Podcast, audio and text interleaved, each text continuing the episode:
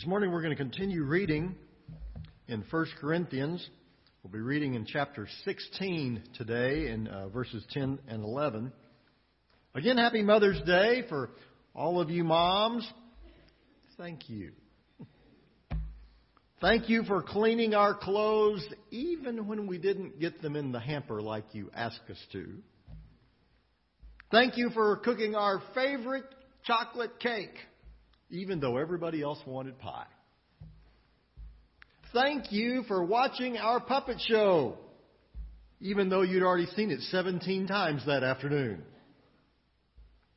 Thank you for being mom. If anyone deserves to have a day named after you, it's you.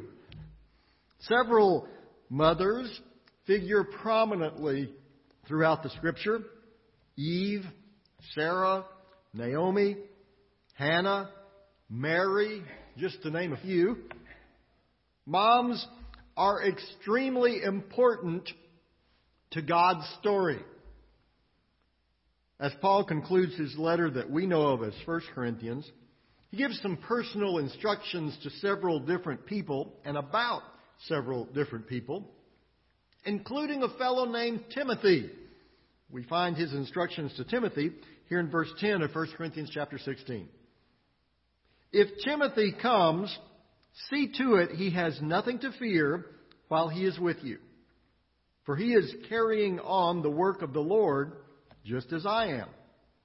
No one then should refuse to accept him. Send him on his way in peace so that he may return to me. I am expecting him along with the brothers. This morning, we're going to take a look at what led up to these instructions. Why does Paul have these specific instructions about Timothy? Who is this fellow, and what can we learn from these instructions that Paul provides for him? We're going to find out that what you do for Christ has a far reaching impact. Now, who is Timothy and how did he get here? Timothy was the son of a Jewish mother and a Greek father. He was born in Lystra, a town in the high plains of southern Asia Minor. We're not told precisely when Timothy became a believer, but it was sometime before what we often call Paul's second missionary journey. He joined Paul on that missionary journey, perhaps to replace John Mark. You'll remember uh, John Mark leaves in the midst of one of the journeys of Paul.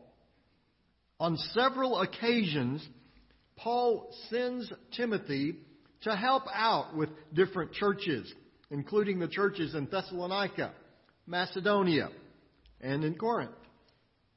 When Paul writes the letters that we know of as 1st and 2nd Timothy, Timothy was serving in the church at Ephesus. In other words, Timothy was directly involved in the ground zero beginnings of the early church. God used the ministry of Timothy to lay the groundwork for what we're doing right here, right now, this morning. Now, how did all that happen? How does someone like Timothy, we're going to find out he's not exactly the fellow you probably would have chosen. He's not all that spectacular. And yet God does some spectacular things through him. How does that happen? How does God use someone like Timothy to impact events even today? Now, there were several things that happened in Timothy's life that led up to that. But Paul notes what one of the major factors was in the letter we call 2 Timothy. It's in 2 Timothy chapter 1 verse 5. Paul writes, I've been reminded of your sincere faith, which first lived in your grandmother Lois and in your mother Eunice, and I am persuaded now lives in you also. There was a mom behind all of this. Well, actually, a mom and a grandmother. We don't know a lot about Timothy's family beyond what's recorded in that one verse in 2 Timothy. We don't have any information other than this about Timothy's grandmother Lois. Acts 16:1 records that his mother Eunice was a Jewish believer who married a man from a Greek background. They lived in Lystra, which again is in the southern part of Galatia.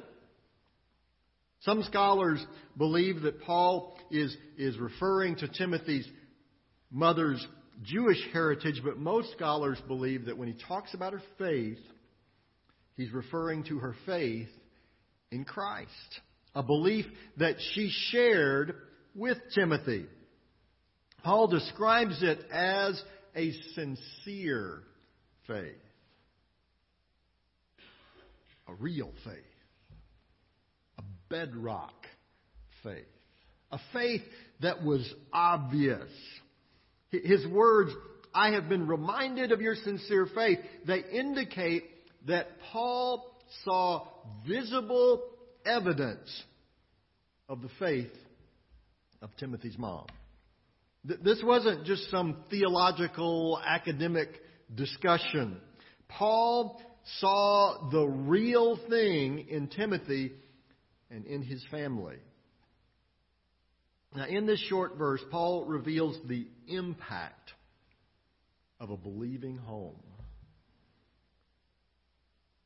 In Timothy, and in Timothy's family, Paul saw what he describes as a memorable faith.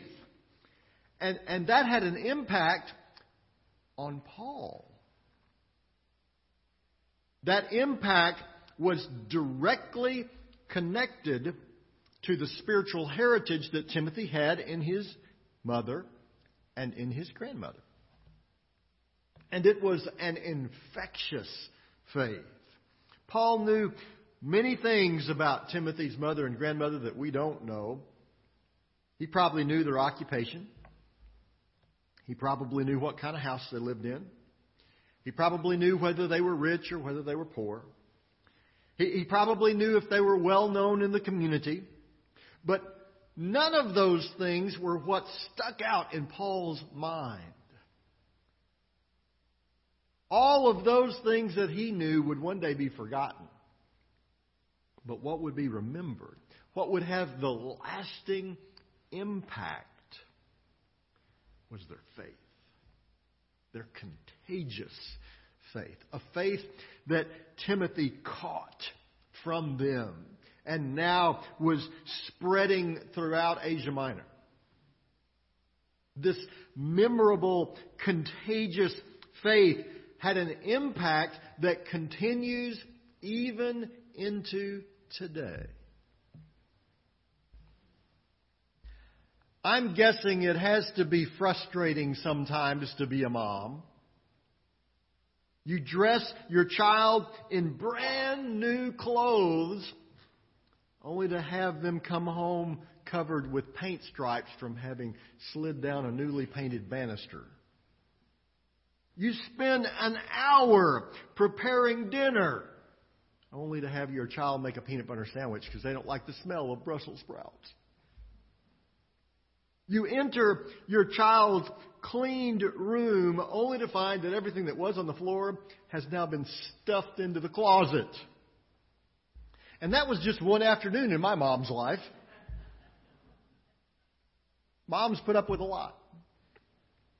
So today, we acknowledge how important you are to our lives.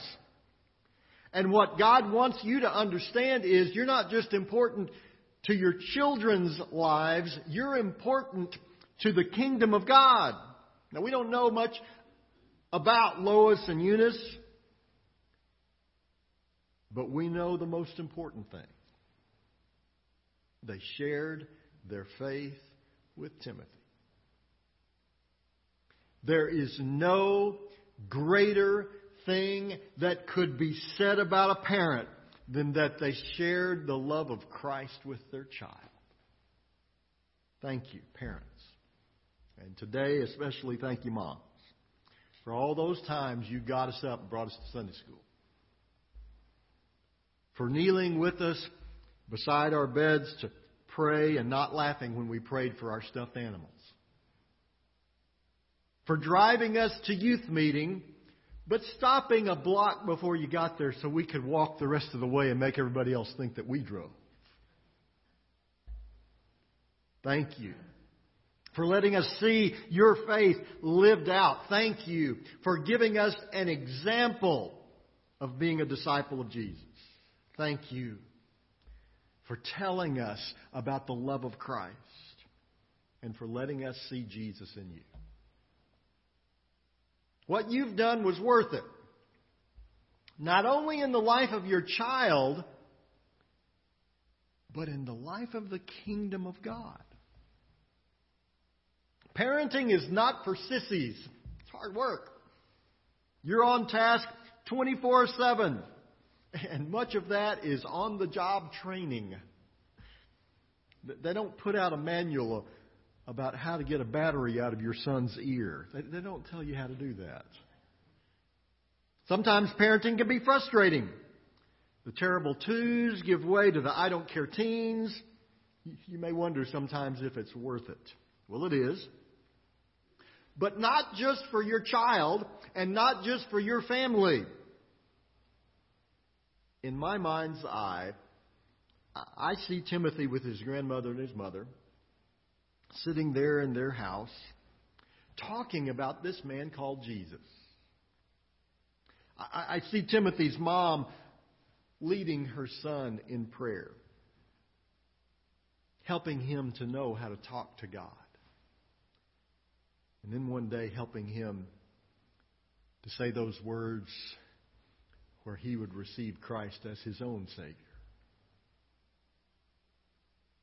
I see his grandmother teaching him scriptures, telling him stories about what God had done in days past, about God's faithfulness.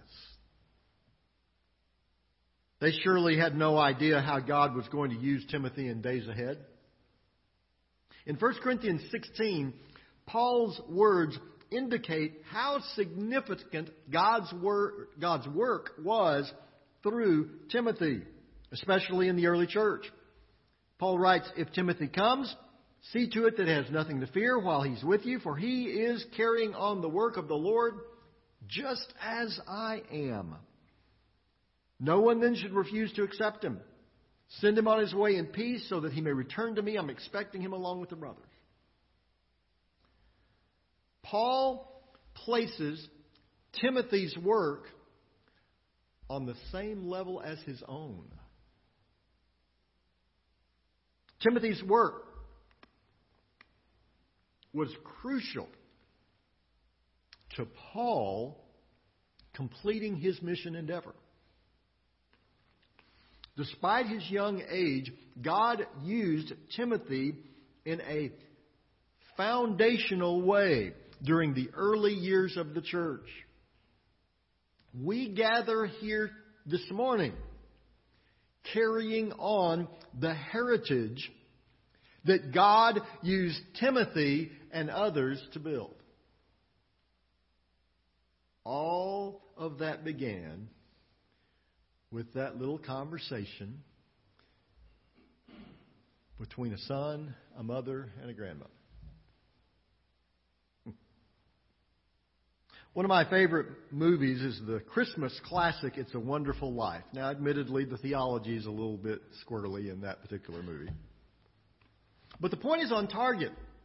And the point of the movie is that, that what you do in life matters. And you've seen the film, you know how God allows uh, George Bailey to see what the world would be like without him. And he comes to recognize that, that everybody has an important role. Everybody does things that have an impact. That's a good thing to remember. Your life has an impact. Now, we don't work our way to salvation. We know that. Our salvation is, is 100% entirely in Christ. We are completely dependent on what He's done for us on the cross. We don't earn our salvation. Jesus has already done that for us. But that doesn't mean that what you do in life doesn't matter.